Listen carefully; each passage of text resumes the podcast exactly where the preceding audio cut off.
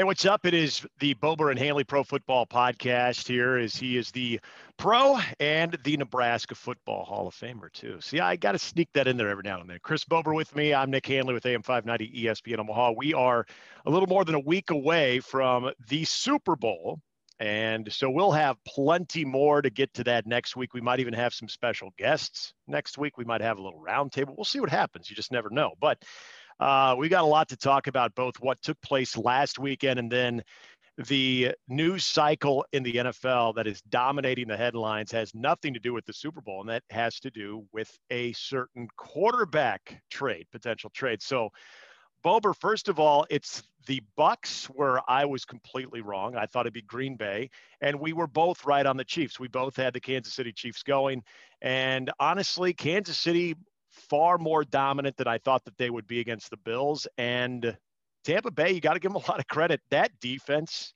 against Aaron Rodgers was phenomenal. It was, it was an unbelievable effort by Tampa Bay.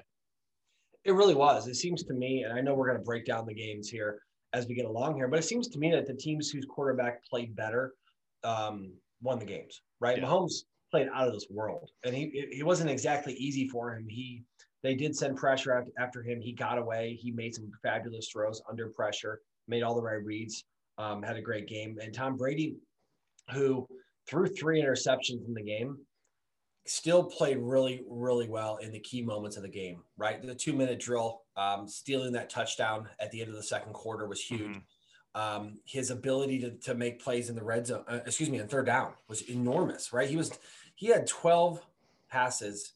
Oh, um, nine passes over twelve yards. Seven of them were on third down.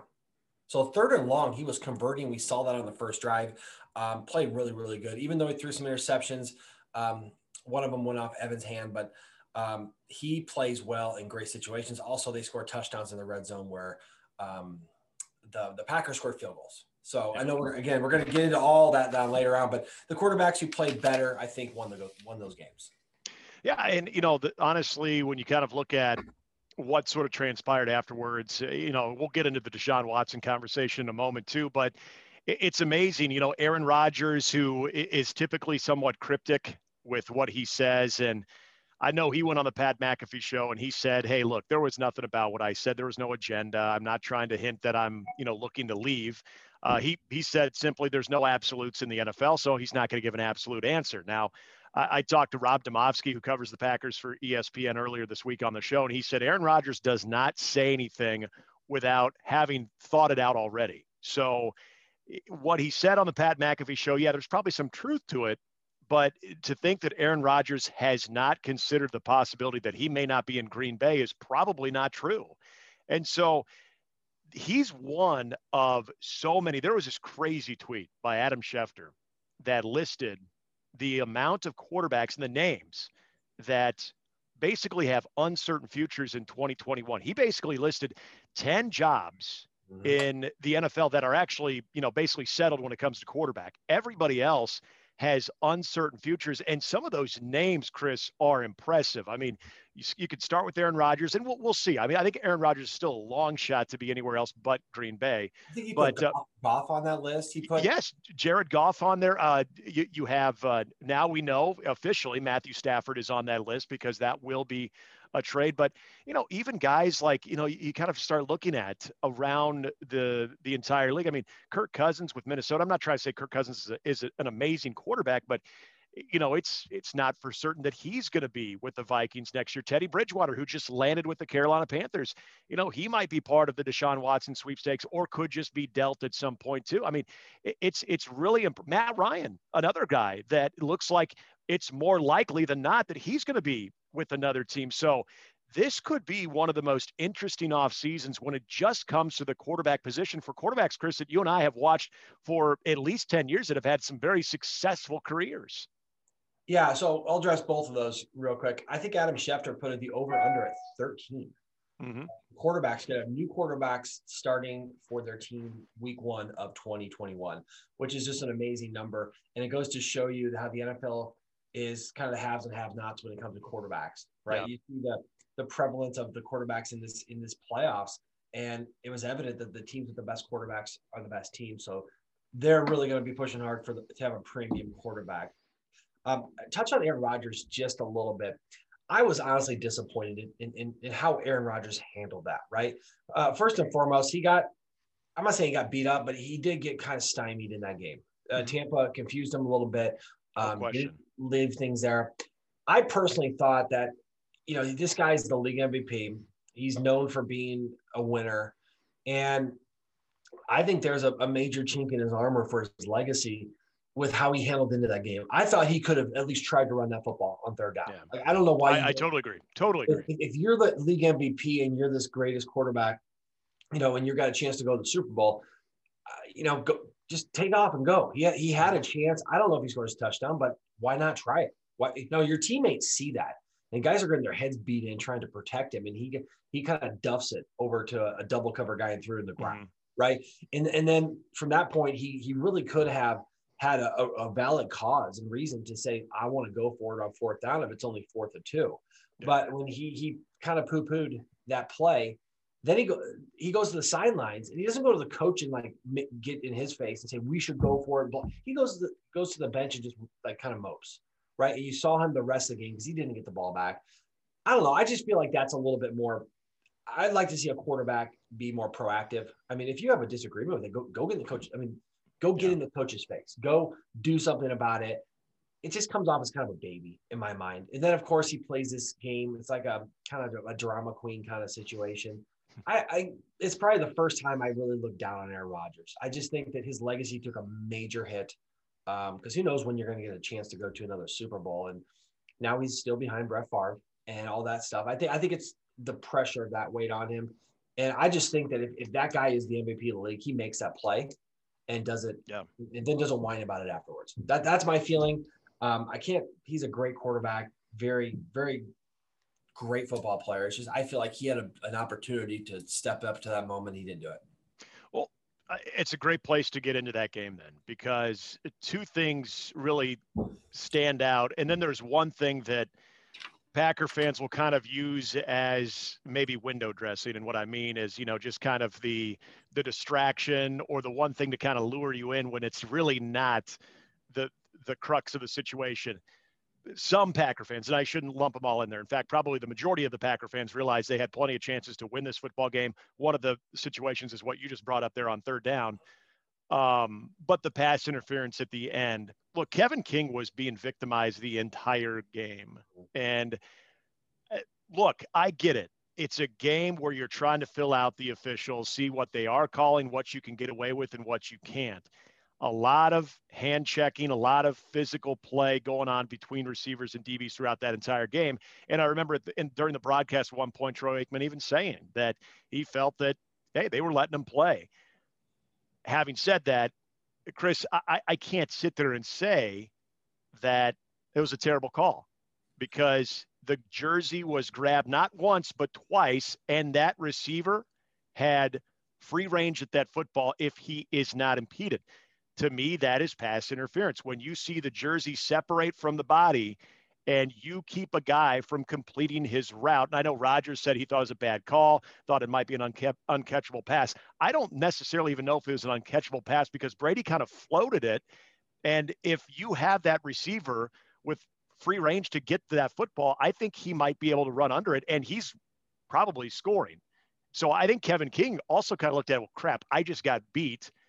I'd rather take this than, you know, giving up a touchdown, even though Tampa Bay was trying to run out the clock and get just a first down to ice it away. I mm-hmm. think that was a pass interference. To me, I, I think that that is a, I think it's a, it's a, it's an excuse to cover up what the real issues, if we want to talk about where Green Bay lost this game, I think that that was an excuse. Yeah. And, and the reality is if you didn't want that play to happen or you want, you don't want to put the game in the officials' hands like that. First of all, it was an obvious pass interference call. There's no way you could not call that in that moment. If he had got there a little early or he was hand checking it or even had his hand around his waist where it wasn't obvious. But when you have a jersey or a shirt being pulled a good foot to two feet behind him, how do you not make that call? Right. That the officials are in that position for a reason. They they had to make that call. But, you know, for Rodgers and for everyone else, well, don't give the ball back to Brady with with an eight point lead. You know, if, if you wanted to not put the game into the officials' hands, then then take off on third down and try to run that ball in the end zone, right? Uh, the excuse come out, I think it might be a little emotional from that point, but really the reality is if they would have if they would have scored there, or at least attempted to score, then it, it would have been a moot point. You'd have been trying to get the ball back with a tie game or trying to get yeah. a field goal, whatever it would have been.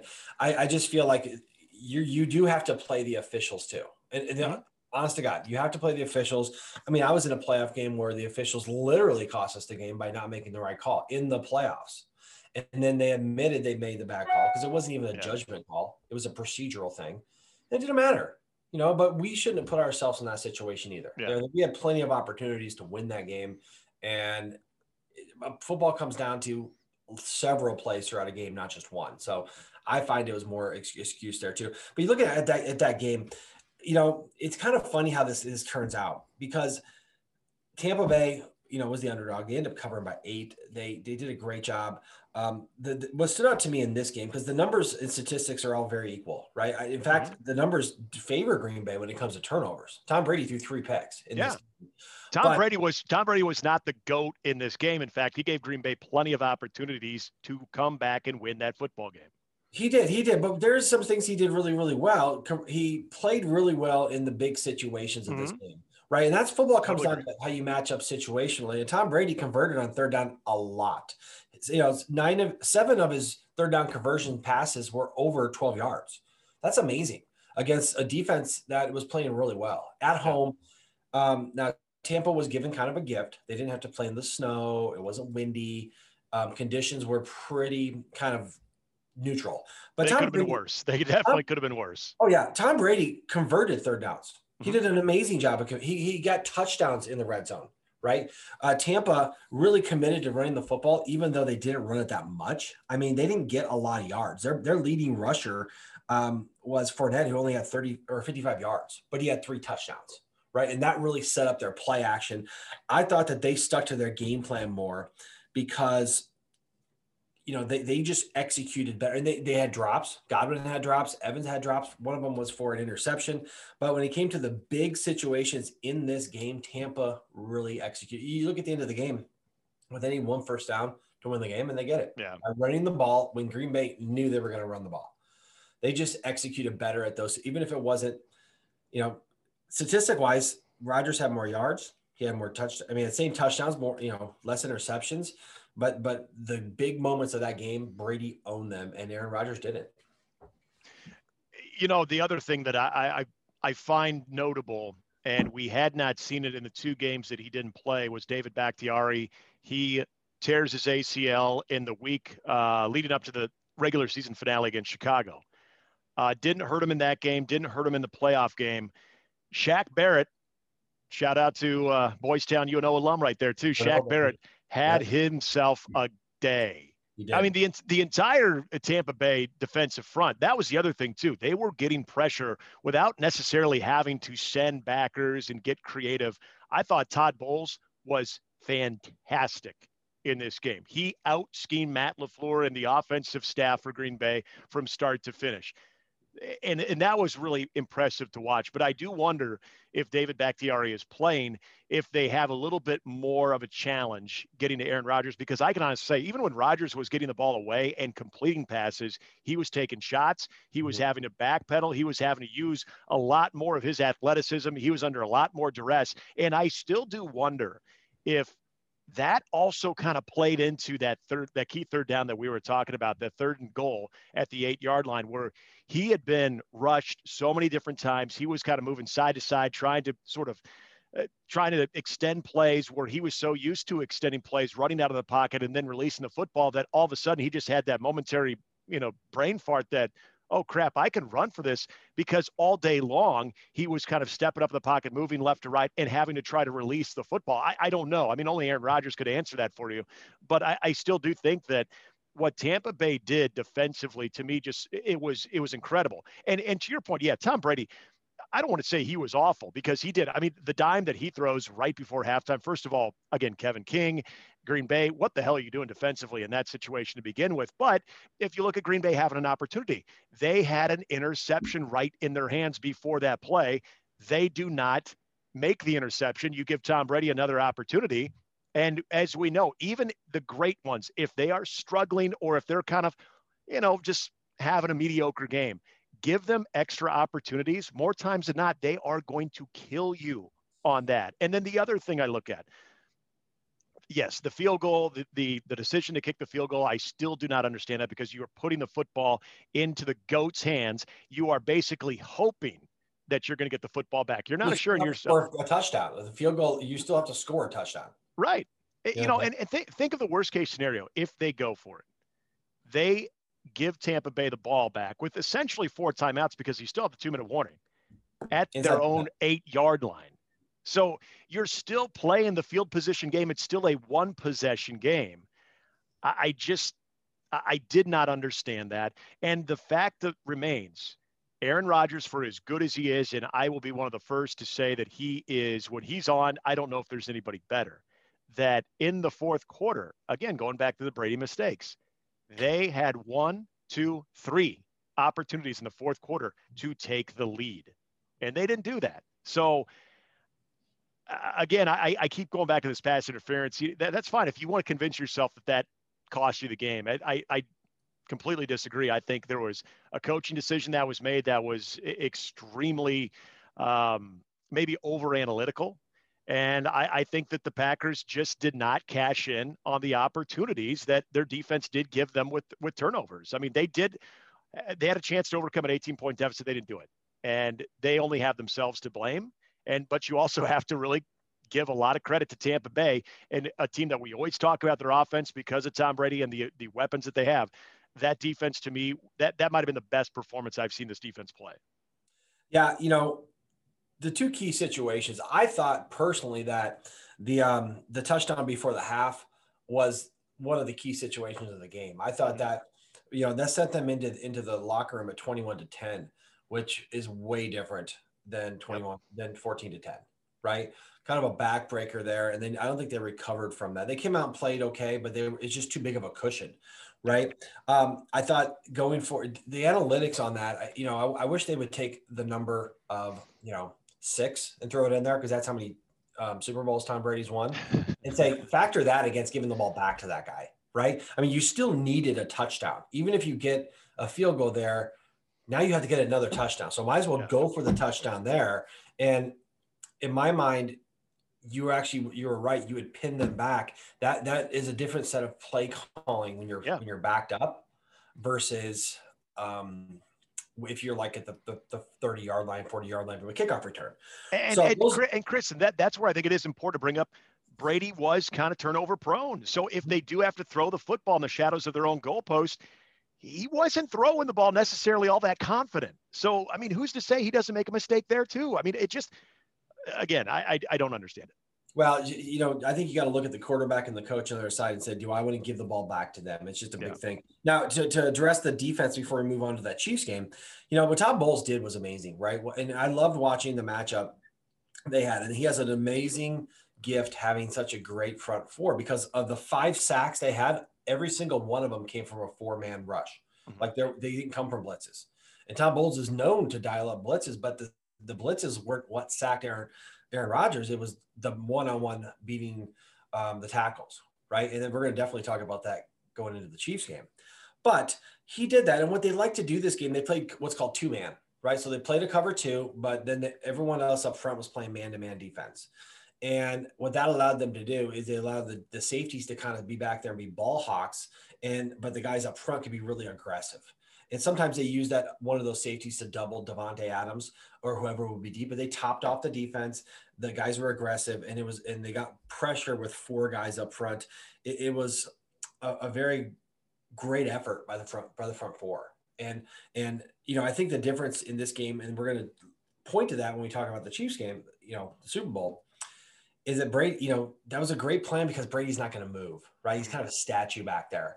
And Brady's going to try to beat you with his his mind and, and his eyes, and his manipulation of the defense, but he's not going to beat you by buying time. So that's going to be the difference going into the Super Bowl is, yeah, you might get pressure, but you're Tom Brady, when you get to him, you're going to sack him.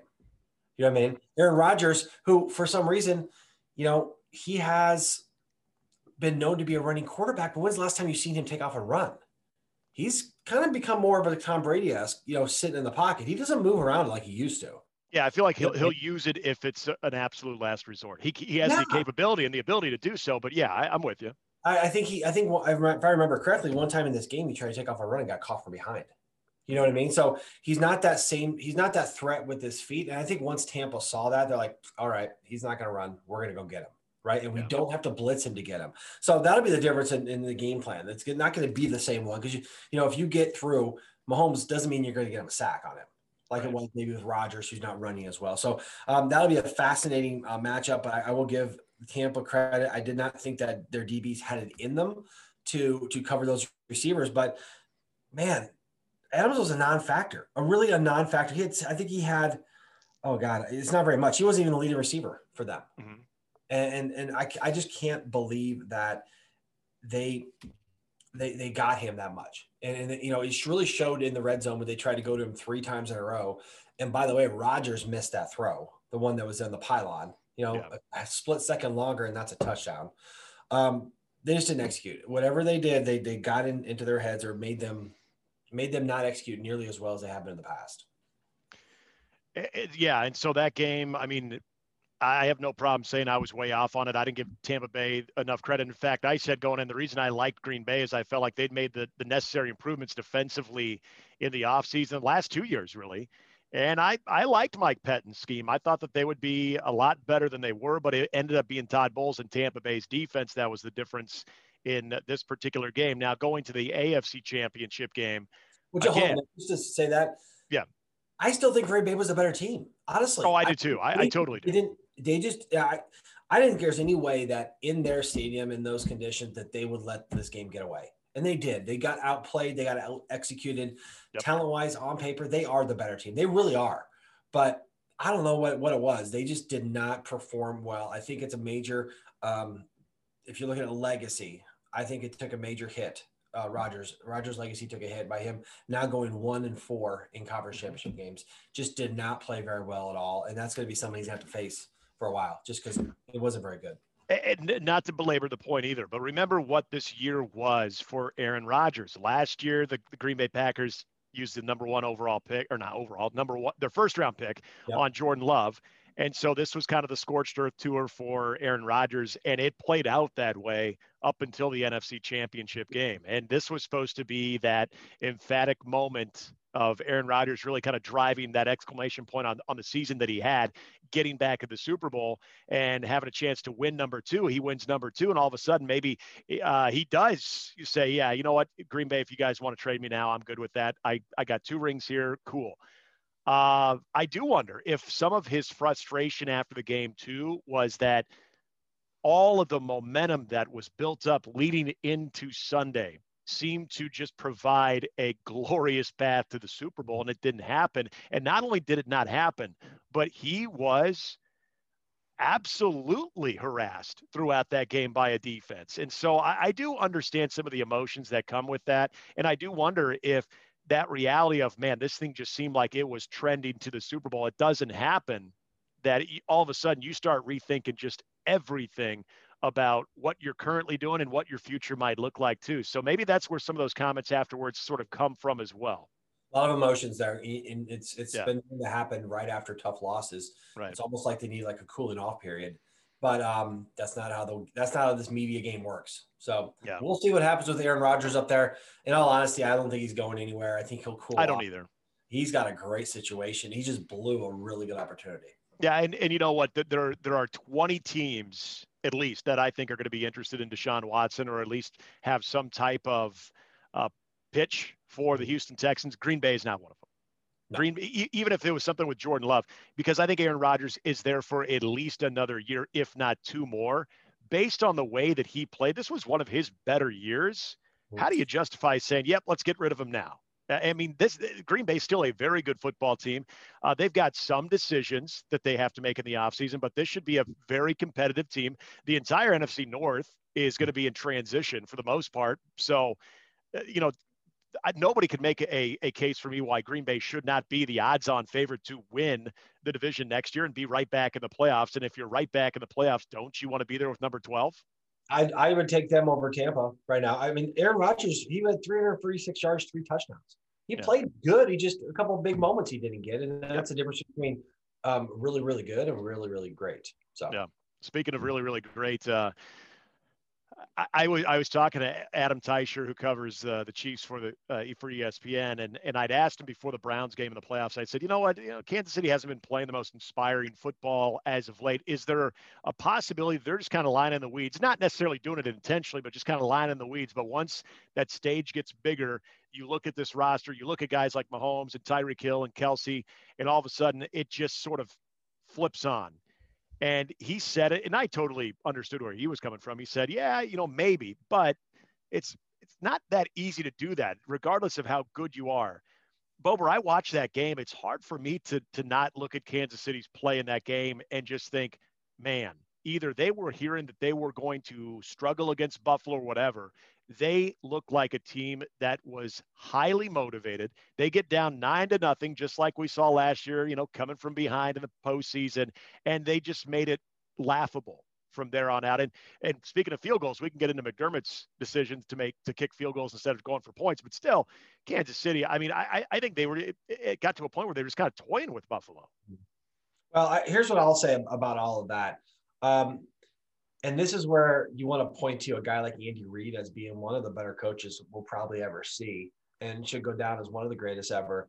Um, I think he he doesn't get caught up in the moment of games during the season especially, but looks at maybe more the bigger picture, right? I, I think – I honestly think that the Chiefs knew that they were as good as they were.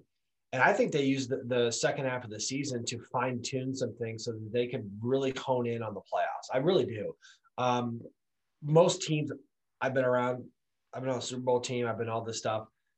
You can't do that because you're trying to just survive, right? The Chiefs are past survival mode. They're in dynasty mode, right? They're, they're in the point now where they're like, okay, let's take this second half of the year and let's try out this package with this personnel and this play with this window dressing. And getting the bye week really gave them a, a, an opportunity to sit back and assess everything that they are, and then go into this this playoffs really kind of dialed in. And I, and I think that's what they were doing more than just kind of not playing too hard. I think that they were um, trying to peak at the right time. And, and Andy Reid, you remember back in the early two thousands, because I know this because I played against him. He always had teams that came out like eight and oh, right? Remember the Eagles? They went to three yeah. straight. Um, N F C Championship games, but they always petered out at the end. It's what it's what most teams do. Honestly, every one of these teams we're talking about losing had a great start to the season and they petered out.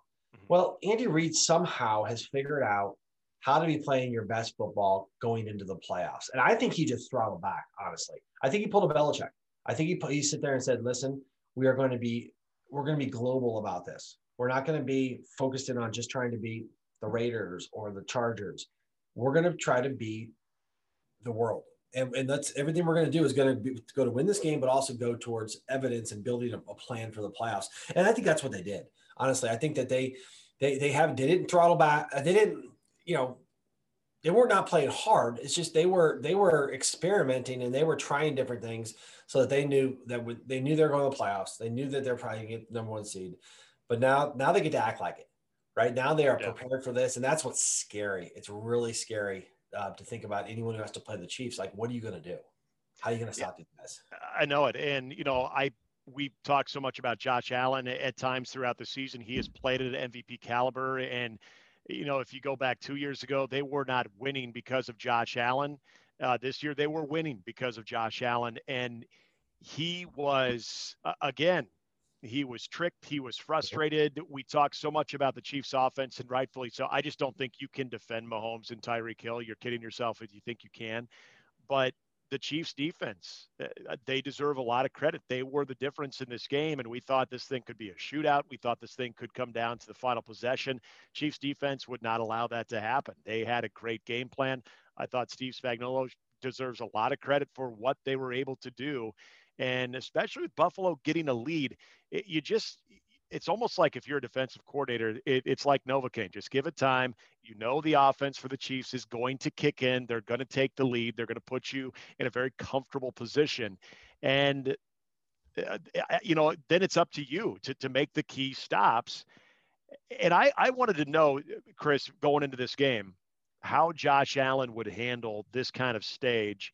And I think it was safe to say there, there were some nerves. There were some decisions that he made that you didn't always see throughout the regular season. And I don't know if that was necessarily everything on the Chiefs defense or if some of that was just not being in that type of a game where this could be a great learning experience for Josh Allen. Either way, we just didn't get the Josh Allen that we had seen throughout the year. And I think to a large degree, that's credit to the Kansas City Chiefs defense. Well, especially early in the game, right? I mean, Josh Allen, he took that sack. He had a, um, you know, a, a intentional grounding penalty early. Chiefs were really, really confusing him. And I, I love yeah. it because they're, they've got a lot of man. They love sticking to guys. Tony Romo talked about their defense being, D Bs being sticky, right? They were letting them play and they were taking, it reminds me of the old New England, you know, when they were going to be right. really physical. Um, and then Spagnuolo drew up some great rushes, some great blitzes. They disguise stuff. They love to put like Tyrann Mathieu down there. Watch this in the Super Bowl. He, he's up there like last year. He takes off running down the middle of the field because he's going to now a post safety instead of a blitzing safety. Mm-hmm. And he does that right in the middle of the quarterback's cadence. So that changes everything. They just did so much to get to them. And, and Allen missed some throws. Um, so I think what the Chiefs did, that was the biggest thing. And, and we talked about this, is they didn't allow the, the Buffalo Bills to, to run the football, right? They tried early, but you know, the running back that had the most yards was Singletary for seventeen yards. Josh Allen led the Bills in rushing. So Josh Allen of the second half played, I think, pretty good football. Like this, this third quarter and fourth quarter, I thought Josh Allen played like the Josh Allen that, that we expected early in the game. That I was a little bit afraid that he was going to show up early and make this thing a shootout. But he he didn't. He, did, he didn't play good early. He played better later. He started using his feet. He got he got he got a lot of first downs. That was frustrating, you know. But they had such a big lead, it didn't matter. Yeah. So I think they I think they became too one-dimensional, honestly. You know, they they really tried to force the ball to Diggs, who only had seventy-seven yards. Um, Beasley, I thought Beasley was going to hurt him. He had he had some good catches, got some first downs, but it never amounted to much. Right, there was always the Chiefs' defense on the play um, to to put them in, in third and third and unattainable, and they weren't able to do it. So they had to kick field goals, they had to punt. Um, j- just an all around great effort. It, it, it's very reminiscent of how the Chiefs were playing last year. It just it's almost impossible to kind of you really got to get the Chiefs to make make some mistakes to beat them because yeah, they're, they're they're better than everyone else. I guess my final thoughts on the on the Chiefs would be that. Look, they made a heavy investment into Patrick Mahomes in the offseason, half a billion dollars. And look, if you've got the money uh, and you're able to spend it, you get that kind of result, you're going to do it. Mm-hmm. The thing about it, and it's funny, we pre- kind of bring up Josh Allen, who, you know, was probably a bit out of sorts, maybe didn't have the most confidence uh, once things kind of went sideways on the Buffalo Bills side of it. You're watching Patrick Mahomes just like last year. They get down nine to nothing. Last year, they're down twenty-four points.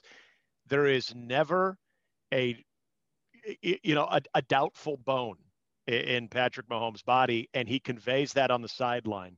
So the physical part of it, why I say this is one of the reasons he's worth the money he got, oh, yeah. is there there's no lead that is ever safe when you're playing against Patrick Mahomes. You could be up by twenty-four, you could be up by nine, it doesn't matter. There's no lead that's safe because of his physical abilities, but then watch him on the sideline. The genuine article when it comes to getting guys on the same even keel, confident level that he is, they know as long as he's upright and he's breathing, everybody on that sideline knows that they are, if no matter how much they're down, they're going to win the football game.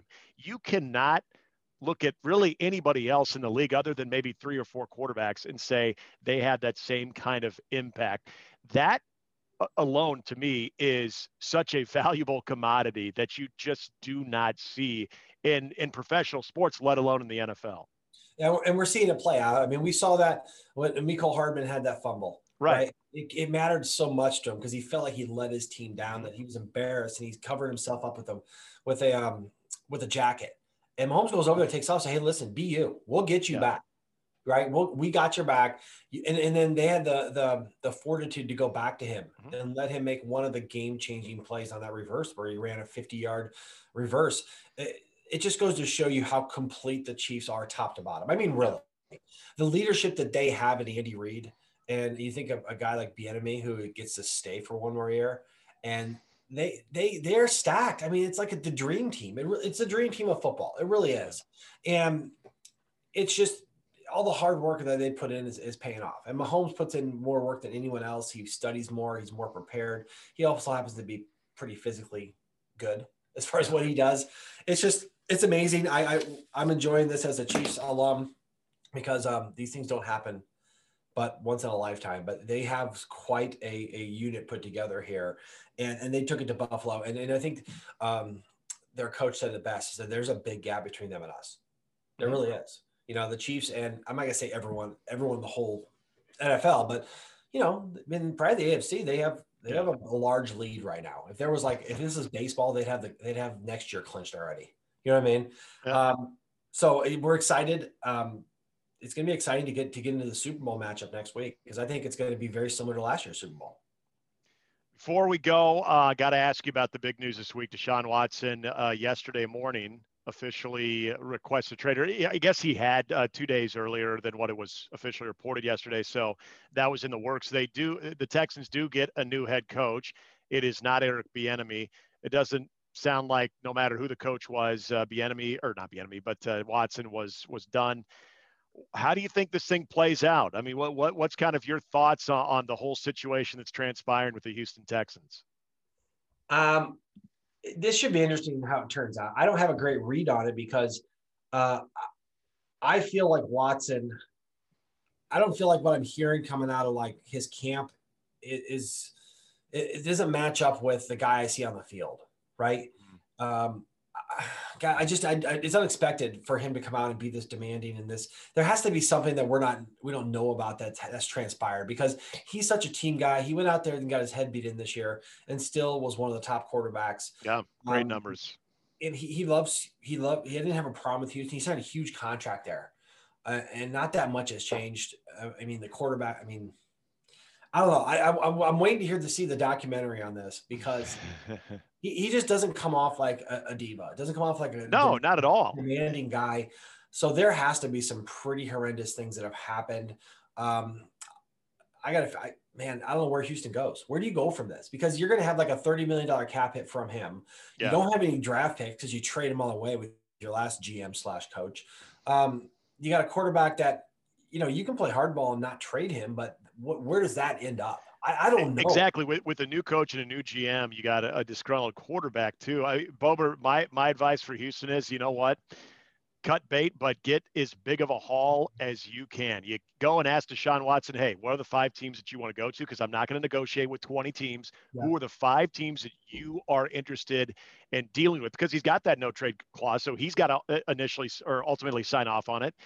Give me five teams and get the biggest haul you can. Work those five teams against each other until you get multiple draft picks. You get somebody also in return that can be a difference maker right now. I mean, that's if I'm the Texans, I, I rebuild through yeah. this trade. Well, you, you have to. I mean, they're, they're, they're at such a low point right now anyway, mm-hmm. um, with having been kind of gutted of their top talent, right? Yep. And, you know, just O'Brien did such a job down there to him. And it wasn't just him. I get that, it, you know, but they, they, they, they feel like they're kind of towards the bottom now. And you, and you happen to have a quarterback who, who I would take almost over almost anyone in the N F L. I think most teams would. Mm-hmm. Um, but it's a very delicate situation, right? Cause they, they stand to lose a lot, like thirty million dollars cap hit in, in a declining salary cap year. Gosh, I didn't even want to know what that's going to, how bad that's yeah. going to hurt. But like you, like you said, I think they got to, I think they just somehow got to get together and come to a solution. Because the longer this thing goes, the worse it's going to be. And yeah. we're in the we're now. Once the Super Bowl ends, we have like official off season. It might drag out to like maybe the draft or maybe something like that.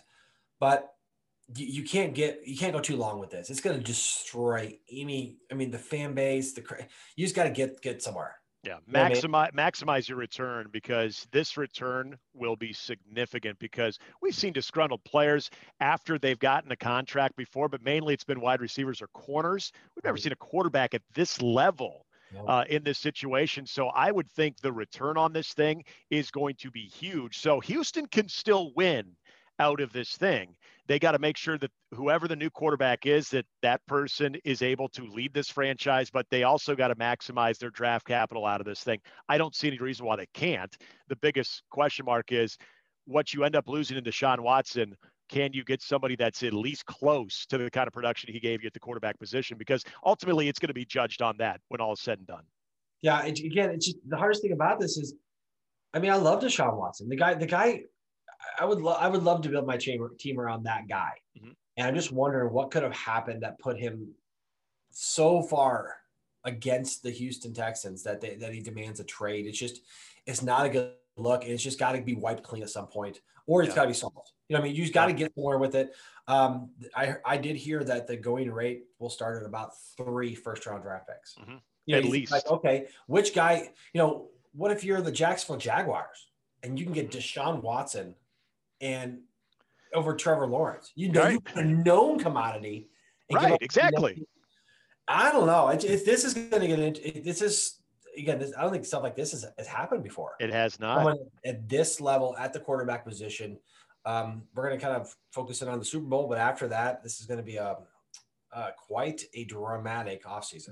And he's going to be the domino too, with all of the rest of the quarterbacks that presumably are going to be available too. So once he goes wherever he goes, then where does Stafford go? Maybe Matt Ryan. Is Ben Roethlisberger possibly on his way out? So, I mean, there's just, uh, this is going oh, yeah. to be Garoppolo one of the most, oh yeah, th- this, this offseason, just with the quarterback position alone, is going to be the most fascinating offseason we have ever seen.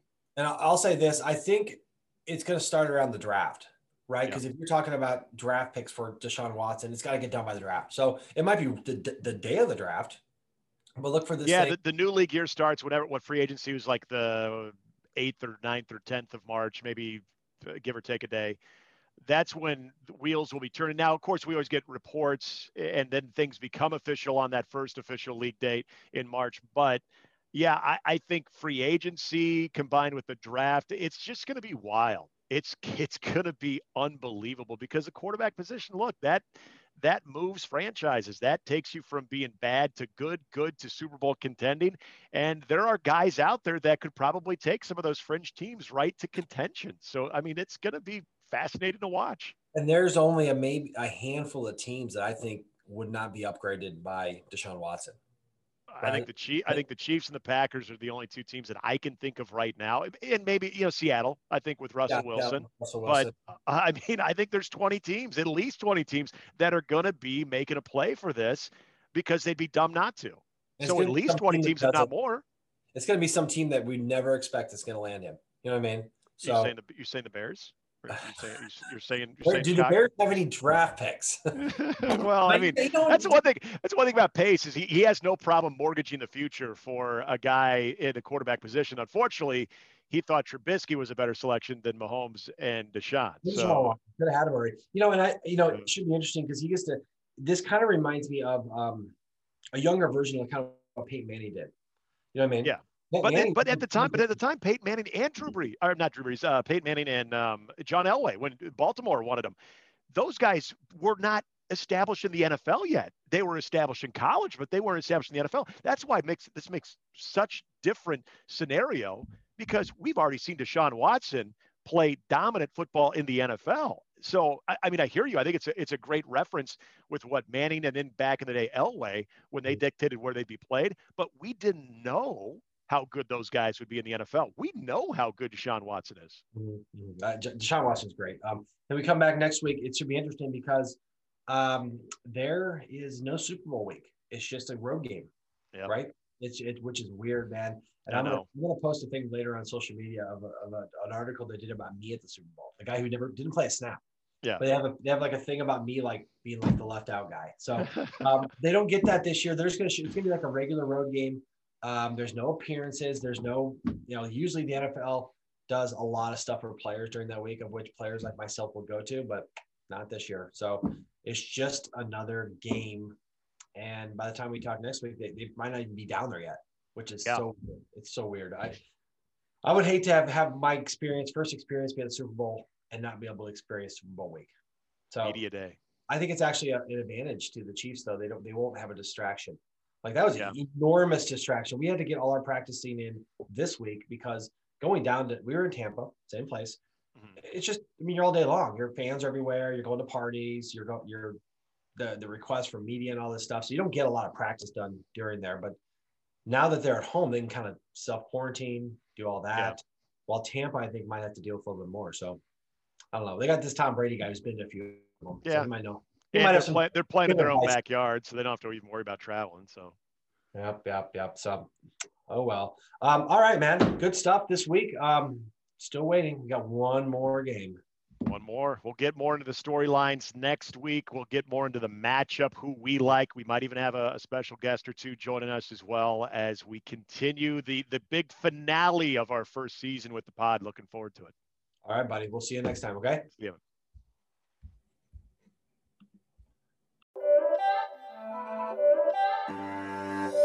It's not a game. It's a rich thing.